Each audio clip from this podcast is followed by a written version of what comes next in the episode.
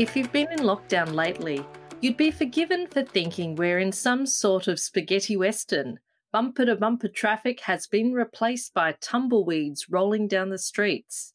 You're more likely to get caught in peak hour walking or riding in the park than on the roads. One of the biggest challenges facing our cities before the pandemic, and one we will eventually have to face again, is congestion on our roads. With so many people either out of work or working from home, now might seem like a strange time to be thinking about tackling congestion in our cities. But there are many reasons why it might also be the best time. Hello and welcome to the Grattan podcast. I'm your host, Kat Clay. Today I'm joined by Greg Moran, Senior Associate in Grattan's Transport and Cities team, to talk about why congestion charging is back on the agenda and why that's a good thing. So, Greg, we're going to be talking about the wonderful world of congestion charging.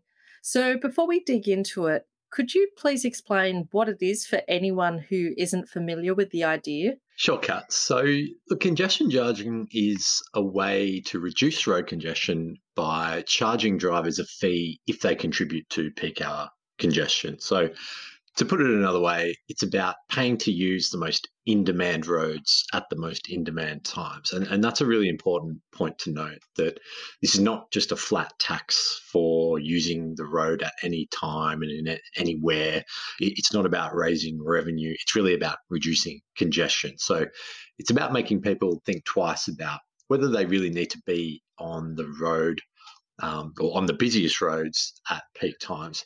And so there are three sort of typical types of uh, congestion charge um, that you could apply. The first is called uh, cordon charging. And this involves charging drivers to pay to cross a boundary into and sometimes out of a designated uh, zone, such as a CBD. Uh, another type of congestion charging is corridor charging, where drivers pay to drive along an urban freeway or arterial road. So this is quite similar to the toll roads we we have today. And uh, another type of congestion charging that's a bit more far reaching uh, is what's called network wide distance based charging.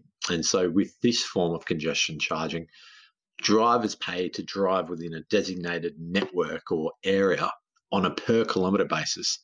And you'll typically have higher charges imply, uh, applying in locations and at times of higher demand.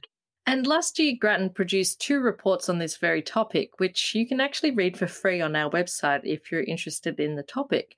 But the question I'm really interested in today is why now? Why not last year? It seems very strange to talk about congestion when the cities are so deserted. Yeah, that's right. It is kind of a weird one. Um, but I guess congestion charging's been sort of put back on the agenda and been brought back into the policy debate by a couple of reports that have come out of New South Wales in the past couple of months. So the first of these was a draft report from an independent review that's been conducted by a panel of eminent Australians into New South Wales revenue system as it relates to federal funding. And this review was commissioned by the New South Wales government and is being led by David Thodey, who is uh, the current chair of the CSIRO and a former CEO of Telstra. The work of this review covers a number of areas, but one of those areas is road funding. And on this topic, the review's draft report had a recommendation that the New South Wales government should commence a trial for a congestion cordon around the Sydney CBD to better understand how Sydney drivers respond to time based road pricing. And in making that recommendation, the draft report appears to have had a very close look at what Grattan's reports from last year had to say. So that's really pleasing. The second report out of New South Wales that has raised congestion charging is a recent, uh, what's called a green paper, so essentially a, a discussion paper but, with some draft recommendations from the New South Wales Productivity Commission. And this paper covers a, a, number of measures to improve productivity in New South Wales. And one of its draft recommendations is for the New South Wales government to develop a strategic business case for cordon charging in the C- Sydney CBD and, and then any other uh, congestion hotspots uh, in Sydney. And, and again, uh, this second report has also uh, had a close look at the work we've done on congestion charging. So it's really interesting to see these two independent reports, both in the last couple of months, coming out with recommendations around uh, cordon charging for the Sydney CBD. And that's a really exciting thing to see as well after producing those two reports to see this actually on the agenda and being discussed. Can you talk us through what a cordon charge in Sydney might look like? Where and when would it apply, and how much might the charge be? And the big question how will it be enforced? Yeah, sure. So, look, if the New South Wales government were to pursue this, there would be a number of different design choices it could make in, in setting up the, the charging scheme. There's really no single right way to design the scheme. Um, having said that, we set out a fairly detailed design in our report last year, which we think is a, a reasonable starting point. Um, so, in terms of that design, in terms of where the cordon uh, would actually be, of course, listeners can go and take a look at our report to see some detailed maps about where we think we we should draw the cordon. Um, but roughly speaking, our recommended cordon for the Sydney CBD would cover the area west of and including the domain, north of Central Station and east of Pyrmont. So I think uh, the area that is pretty much generally recognised as the central CBD of Sydney. In terms of how it would work, um, so we think that the way you could enforce this cordon would be through automatic number plate recognition cameras. So these this is the same technology that um, uh, our certain speed cameras use, some private car parks use now, um, that toll roads use as a matter of uh, enforcement if you don't have the right tag. And so you know, I think this technology is quite developed and highly convenient because it means there's no need to sort of stop at the edge of a cordon and sort of get a paper ticket or anything like that. Um, and you also wouldn't need to get an, an, electronic tag in your car like you do with most toll roads. In terms of the the level of charge that would apply, um, we imagine that you could have a peak charge of around five dollars to apply at the busiest times. So that might be um, a five dollar charge to enter the CBD between 8 and 9.30 in the morning and the same charge to leave the CBD between 4 and 6 in the afternoon. And we also imagine that it would make sense to have a lower shoulder charge of, of say, $3 that would apply in the half hour or so around those peak times. And I should also add that those $5 and $3 charges would apply to cars, but we think it would make sense to also have higher charges for trucks, given they take up more road space and are more congesting. So, the two reports for the New South Wales government you mentioned earlier that have put congestion charging back on the agenda, it seems more like plans for the future and not necessarily short term solutions. Is that right? So, I, I, guess these reports, you know, do have um, longer time horizons in mind. Um, but we don't necessarily sort of, you know, have to wait, you know, to put these things in place. So, you know, just because we're, we're going through the pandemic at the moment, because uh, we need to remember that congestion charging is a way to get people to change how and when they travel.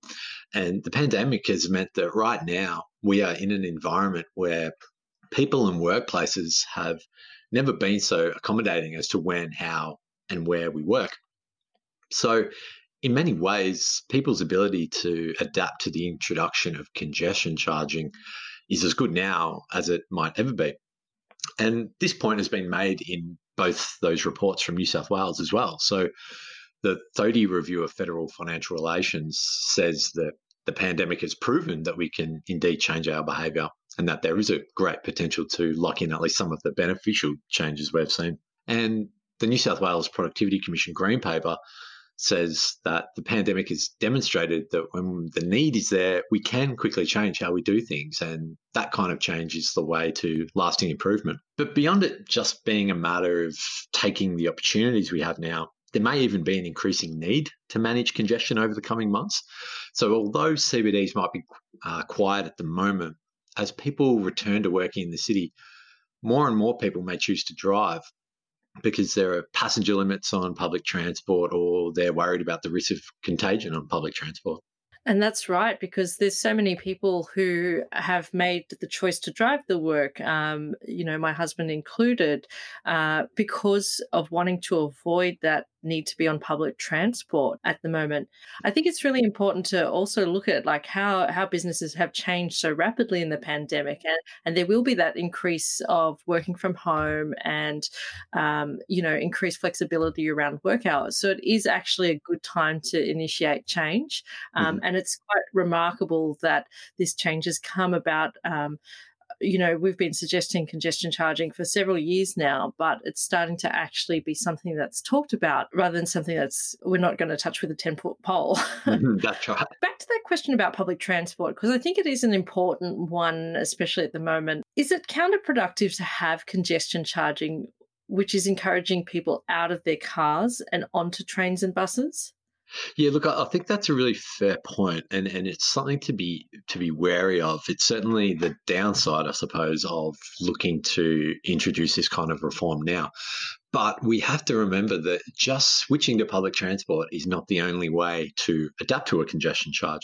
So people also have the option to drive outside the peak to avoid the charge drive not as often or occasionally drive at different times to reduce the total charges they face uh, work from, you know, continue to work from home or work from home more often to avoid the charge, or even something like um, carpooling as a, as a way to reduce the total charges they pay. I mean, even with us at Grattan, we're talking about what a return to work looks like and and that certainly won't be the same as what work looked like before covid um, you know there'll be a lot more flexible working and people working from home on more days than they were previously I want to touch a little bit on something about the question of equity. And I think the other big problem with inducing congestion charging is that it's creating a new cost. And, and these are difficult times for a lot of people. Are we just adding more financial burden onto people who need to drive to the city? Yeah, look, it, again, it's a it's a really important thing um, to keep in mind and be and be wary of um, as we look at this kind of reform. I suppose the thing I'd note is that to have effective congestion charging, you really only need it to apply at peak times. Um, and we'd also suggest that you only need it to apply in the peak direction. So people coming in for work at non peak times, such as shift workers, um, they wouldn't need to pay. Um, or even people that are traveling at peak times, but perhaps driving against the peak. So someone who's coming into work, um, coming into the city for work in the evening peak, they, they wouldn't need to pay. For people that are traveling into and out of the CBD at peak time, so full time workers, what we've actually seen in our previous reports is that they actually tend to be higher uh, income earners.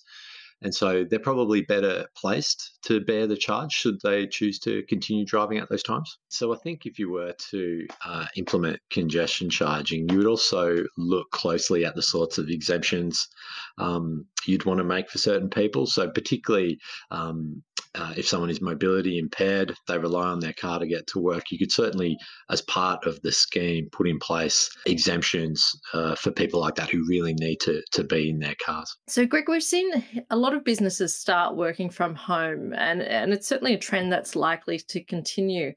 And as a result, people are actually weighing up the move to the country or to regional areas because they can work from home most of their week if this continues, do you think we'll see a drop in congestion anyway? And and if so, like, what is the point of charging for it if we're not going to get that much revenue from it? This is really a question about how much working from home we should expect to see in the future. And uh, I guess just to give some context um, to to the question, before the pandemic, very few people worked from home. So in Sydney, Melbourne, and Brisbane, about 5% did, and in Perth and Adelaide, it was about 4%. And, although, and although those numbers were small, um, the trend was up. So, obviously, lots of people and workplaces have found during the pandemic that working from home can work in the right circumstances. So, I'd expect to see higher rates of working from home into the future. And of course, if people aren't required to be at their workplaces often, they may be open to living further from it. But I'm not sure we'll see such a huge rush of people looking to move out of the city or a sustained drop in congestion for a few reasons. So, firstly, the fact remains that most jobs can't be done from home. So, there's been some research in the past couple of months that has estimated that about 39% of jobs can be done from home. So for a lot of workers and commuters, the other 61%, um, they haven't really been a part of this working from home phenomenon that uh, a lot of us have experienced during the pandemic. Um, secondly, I wouldn't underestimate the desire of some businesses and organizations to want to snap back to the old way of doing things if and when they can. So some bosses and managers may have strong personal preferences, you know, for good or bad reasons for employees to be back in the workplace when they can be. And thirdly, well, as I say, a lot of us have found that working from home does work in the right circumstances.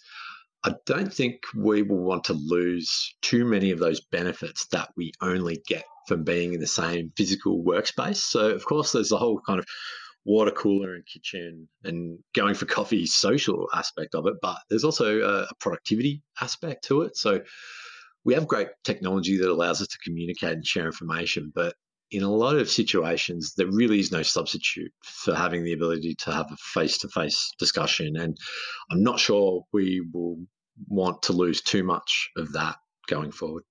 You're exactly right in that, and and it's it's not the same having those conversations over Zoom because there's something that you intrinsically miss about having the presence in the office and and having a face to face conversation with someone. And I have to say that my cat is just not as good at water cooler conversation yeah. um, as my work colleagues. I've tried. Well, I'll, I'll take that as a compliment. Thanks, Kat. so, I mean, this is all well and good, but how likely do you think it is that the New South Wales government will follow the advice that's being given and take steps towards congestion charging? Yeah, well, I guess this is the big question, isn't it? Um, and it's an interesting one. I mean, as of yet, I haven't seen any clear indications from government um, as to what their thinking is. Um, perhaps we will have to wait until both the Thodey review and the New South Wales Product, uh, Productivity Commission make their final reports. Look, certainly to this point, um, congestion charging has been ruled out by the New South Wales government. Um, that's probably not all that surprising, given it's always been a, controversial, uh, a controversial issue politically in Australia and overseas. But I think these reports in New South Wales represent a really important step in the debate because here you have two expert bodies, both independent of the government but providing advice directly to it, and they are both at this stage recommending the government pursue a cordon charge in Sydney. So, look, I mean, these these reports um, aside, you know, the, the bigger picture really for the New South Wales government and all state governments is that these kinds of calls for congestion charging in our larger cities aren't going to go away. And really, unless we put congestion charging in place, then congestion on our roads won't be going away either. Thank you, Greg, so much for your insights as to why this time might actually be the best time to investigate congestion charging. If you'd like to keep the conversation going, please connect with us on Twitter at Grattan Inst and on social media at Grattan Institute. Grattan Institute is a non-profit organisation and we rely on donations from our wonderful listeners like you. If you've enjoyed our podcast this year, please consider donating at grattan.edu.au forward slash donate. Please take care of yourself in these tumbleweed times, and thanks so much for listening.